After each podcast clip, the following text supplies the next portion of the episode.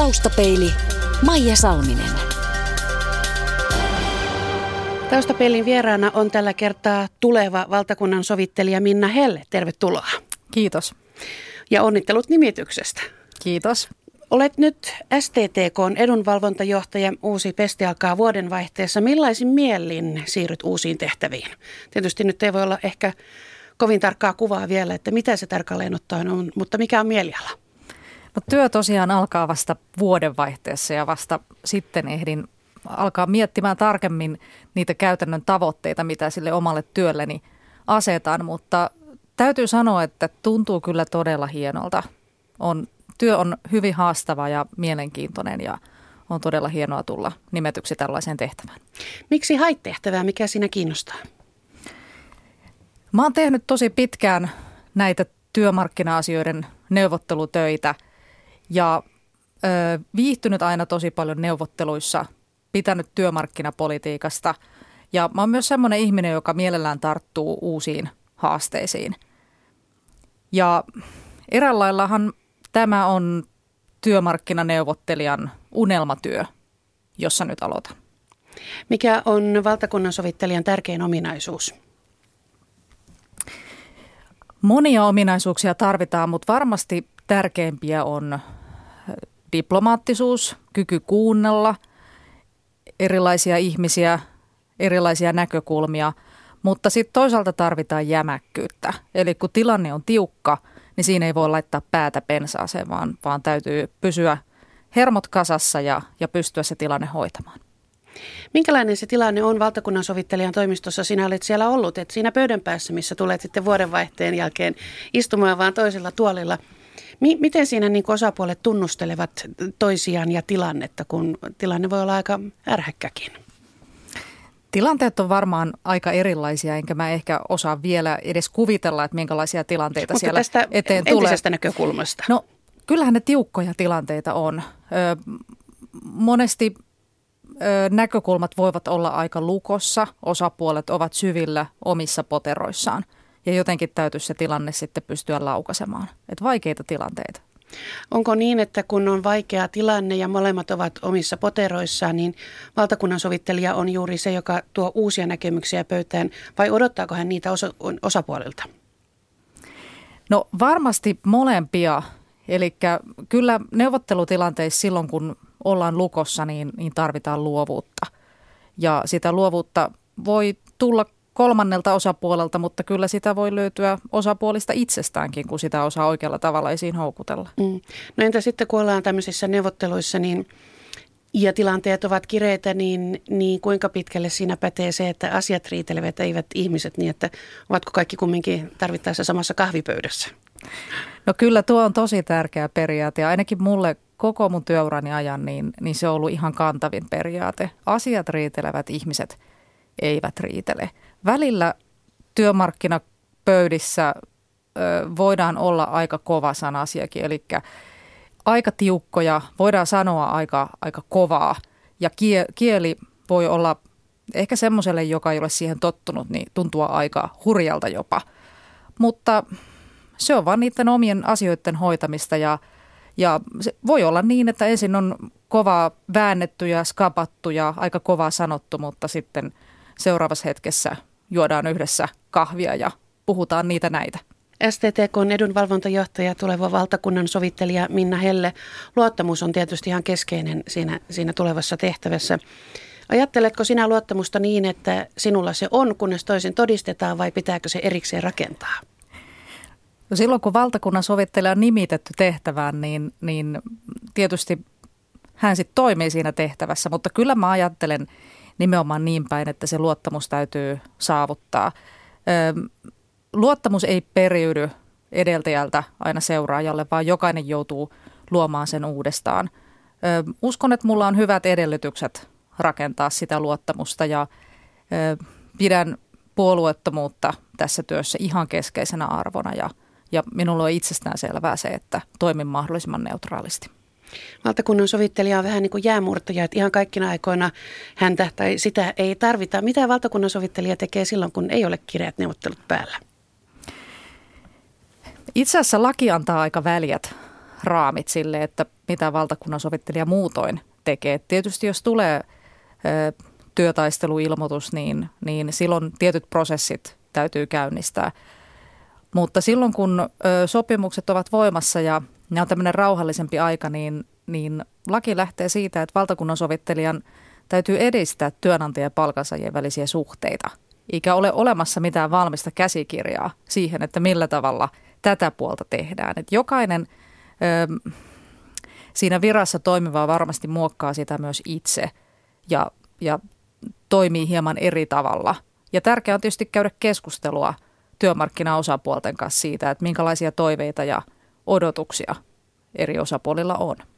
Että kun sanotaan edistää, niin siinä jää aika vapaat kädet sitten henkilölle ymmärtää sen niin kuin itse kukin ymmärtää. Kyllä se antaa paljon mahdollisuuksia, eli mitä saplunaa, tiukkaa saplunaa ei ole olemassa. Olet Minna Helle tottunut olemaan kipakoissa paikoissa neuvottelemassa. Mahdatko kaivata juuri sitä niin hiljaisempina aikoina? Viittaan Helsingin Sanomiin. Se kirjoitti seuraavalla tavalla, että helteen tuntevat, tuntevat arvelevat, että hän ei yksinkertaisesti malta olla muokkaamatta sovittajan virkaa uusiksi.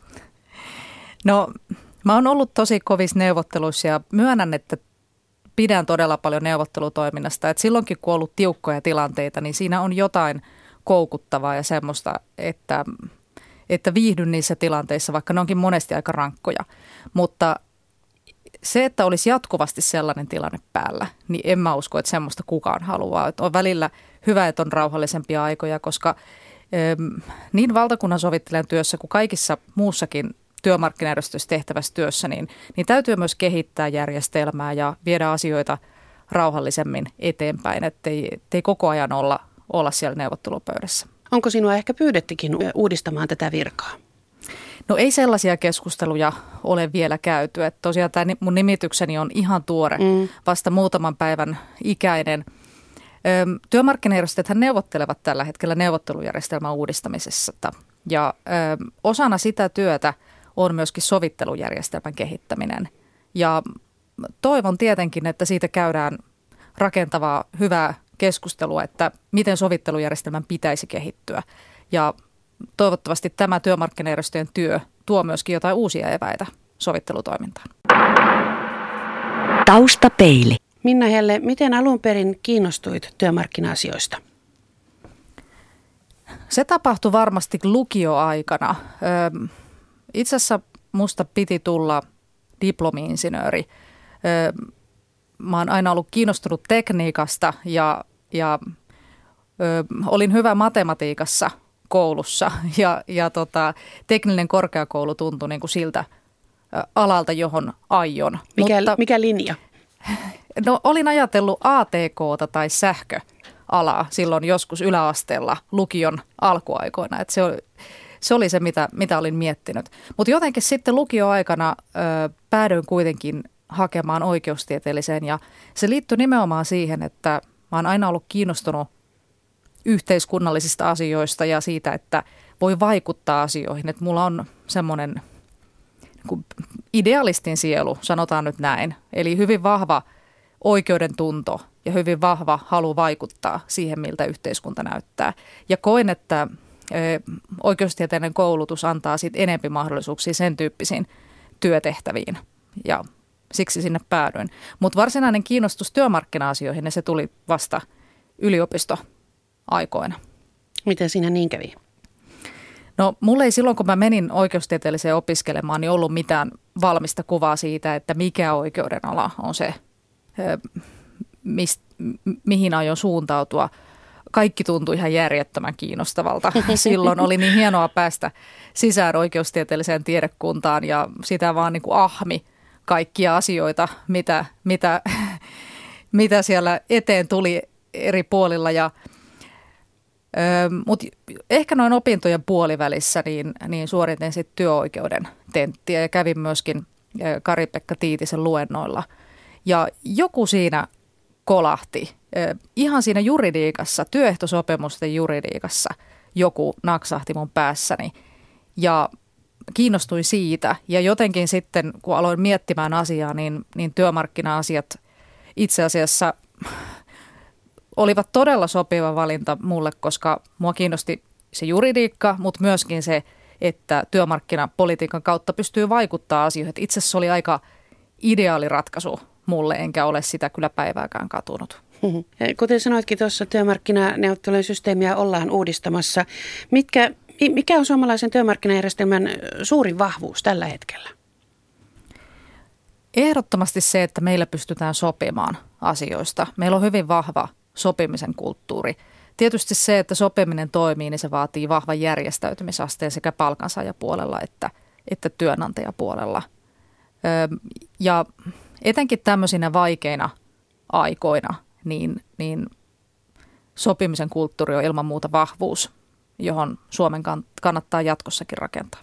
Entä heikkoudet? No,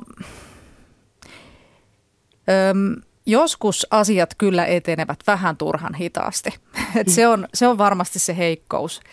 Et tietysti järjestöissä päätöksenteko on demokraattista ja, ja asioita ei voi toteuttaa tuosta vaan. et ehkä se hitaus, mutta mä luulen, että se hitaus liittyy sit myöskin, myöskin muihin tämmöisiin yhteiskunnallisiin prosesseihin, myöskin poliittisiin prosesseihin, että niitä ei voida, voida nopeasti tehdä. Et esimerkiksi eläkeratkaisu – sen aikaansaaminen kesti todella monta vuotta ja siinä oli monenlaisia käänteitä ennen kuin se pystyttiin saamaan aikaiseksi. Mutta tärkeintä kuitenkin oli, että se syntyi ja se, että syntyi niin, että sillä on laaja kannatus, että, että tällä on puolensa ja puolensa. Täytyy sanoa, että tässä eläkeratkaisua odottaessa niin tämmöinen tavallinen uutisten sorvaaja välillä ajatteli, kun pääministeri sanoi, että ja varmaan jotkut muutkin ministerit, että annetaan heille nyt semmoinen sovittelurauha, että kyllä se sieltä tulee ja varmaan siihen mennessä no ei tullut, annetaan, annetaan heille nyt neuvottelurauha, että että eikö jossain kohtaa sitten pitäisi lyödä nyrkkiä pöytään, että nyt se ratkaisu sieltä ja sillä siisti. Mä ymmärrän, että moni ajattelee noin. Et tietysti kun katselee sitä prosessia sisältäpäin, mähän olin eläkkesopua neuvottelemassa STTK puolelta ja, ja näin niin kuin sisältäpäin kun miettii sitä prosessia, niin kyllähän me siellä keskusjärjestöissä koko ajan luotettiin siihen, että se syntyy. Että vaikka sitä ulkopuolista arvostelua ja, ja piikittelyäkin siitä, että eivät järjestetty tätä taaskaan saa aikaiseksi, oli aika paljon, niin me itsehän luotettiin kuitenkin koko ajan siihen, että tämä syntyy. Oli selviö siitä asiasta. Kyllä mä ainakin luotin siihen. Tuota, päätetäänkö työehdoista Suomessa nykyisellä tavalla eh, vielä 20 vuoden kuluttua vai millä tavalla? Toi on mm. tosi hankala kysymys itse asiassa. Se riippuu varmasti paljon siitä, että minkälaisia tuloksia saadaan aikaiseksi. Että mielestäni kolmikantainen ö, päätöksenteko on hyvä ja se, että järjestöillä on, on oma roolinsa niin työlainsäädäntöasioissa kuin muissa lainsä, työelämän lainsäädäntöasioissa, sosiaalipolitiikassa, niin, niin sillä on saatu hyviä tuloksia aikaiseksi, joista nyt eläkeuudistus on hyvä esimerkki. Mutta jatkossa niin se, että, että kolmikantainen järjestelmällä säilyttää uskottavuutensa, niin, niin se on varmasti kiinni tuloksista. Että kyllä tuloksia täytyy saada aikaiseksi. Et ei tämä niin kuin meidän nykyinen systeemi mikään itsestäänselvyys sinällään ole enää tulevaisuudessa. Entä EKkin paljon puhuma sopiminen yrityksissä? Esimerkiksi palkoista, niin ollaanko menty siihen suuntaan vai, vai minkälainen siellä semmoisella voisi olla? No työmarkkinajärjestöthän neuvottelevat tästä par aikaa, mm. eli osana tätä neuvottelujärjestelmän uudistamistyötä, niin, niin siellä on myöskin näitä paikallisen sopimisen kysymyksiä. Ja ö, nämä ovat sellaisia asioita, että osapuolilla on niistä aika erilaisiakin näkemyksiä, että mikä se paikallisen sopimisen rooli pitää tulevaisuudessa olla. Mutta totta kai toivon, että näitä asioita pystytään ö, järjestöjen välillä sopimaan ja löytämään se yhteinen sävel siitä, että mikä on, mikä on eri tasojen välinen tasapaino näissä työelämän palkkaus- ja muissa kysymyksissä. Taustapeili. STTK on edunvalvontajohtaja, tuleva valtakunnan sovittelija Minna Helle. Sinulla oli valintaprosessissa, tässä valtakunnan sovittelija valintaprosessissa kannattajia ja oli kritisoijia. Ja ne, jotka kritisoivat, sanovat, että sinulla on niukasti neuvottelukokemusta. Mitä vastaat? No, öö, Mähän olen tehnyt neuvottelutyötä koko työurani. Sopimuksia ja kolmikantaisessa neuvotteluprosesseissa ollut, ollut tekemässä erilaisia erilaisissa lainvalmistelukomiteoissa ja niin päin pois, että en mä tuota väitettä kyllä allekirjoita.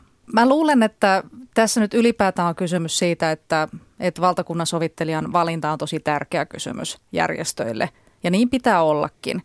Ja mielestäni on ihan ok, että käydään, käydään keskustelua tämmöisistä asioista. Mä olen itse ollut tässä prosessissa vaan hakijana ja odottanut sitä, että mikä se lopputulos on. Ja nyt se lopputulos on selvillä ja mä lähden siitä ja lähden sitä työtä tekemään sitten vuoden alusta sillä tinkimättömyydellä, millä kaikkea muutakin työtä olen aiemmin hoitanut. Yksi sinun valintaasi vastustaneista oli Akava, ja olit kuitenkin 2000-luvun alkupuolella Akavan lakimiehenä ja neuvottelupäällikkönä, myöhemmin myös Akavan edunvalvontajohtajana, sitten vielä mukana Akavan puheenjohtajuuskisassa, jossa luovutit kannatuksen puutteen vuoksi, ja nyt siis Akava olisi halunnut sovittelijaksi jonkun toisen, niin on aika vaikea uskoa, että tilanne olisi ihan neutraali eikä kenelläkään olisi mitään hampaankolossa, jos vaikka tulee tilanne tulevassa toimistossasi, että pöydän toisella puolella on akavalaisia.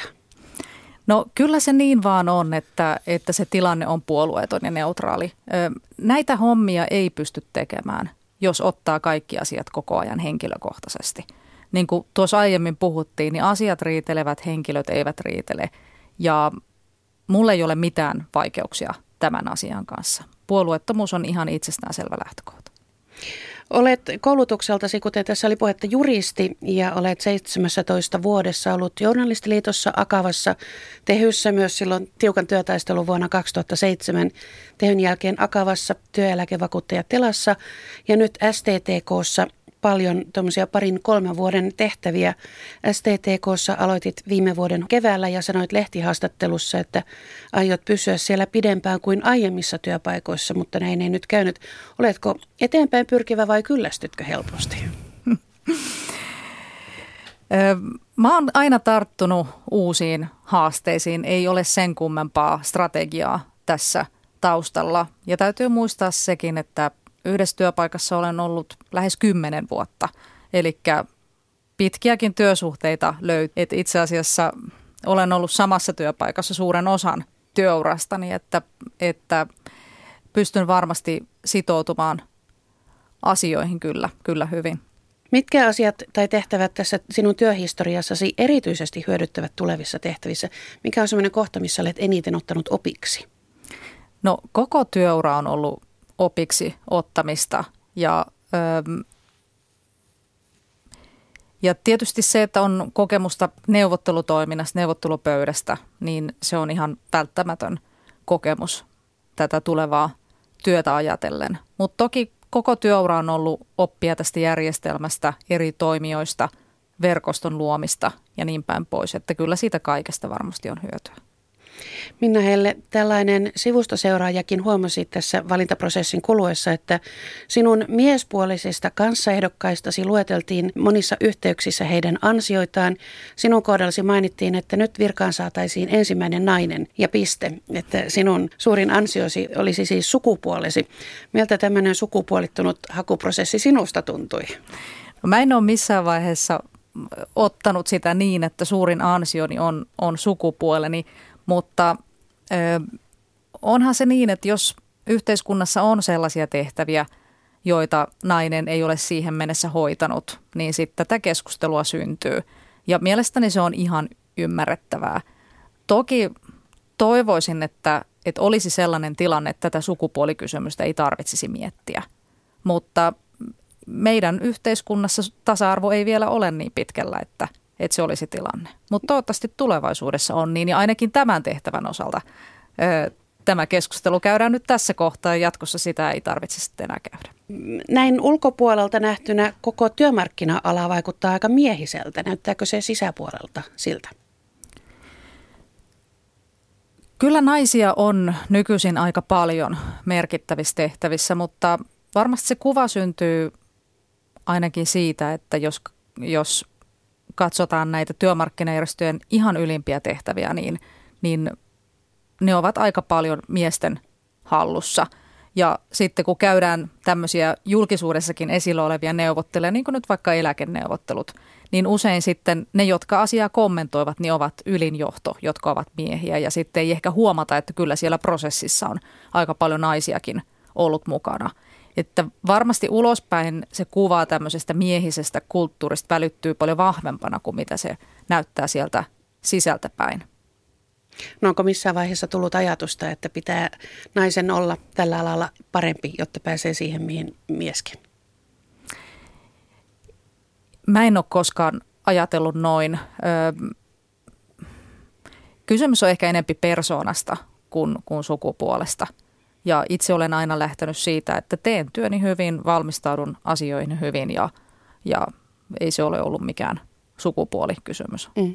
Nämä ovat jänniä nämä sukupuolikysymykset. Nimittäin itsekin, kun sorvasin sinulle eh, kysymyksiä tästä työurastasi, niin ajattelin, että, että tivaisinko miespuolisen henkilön kohdalla, että hänellähän, tai sanoisinko, että hänellähän on monipuolinen kokemus, enkä tenttäisi mahdollisesta kyllästymispisteestä.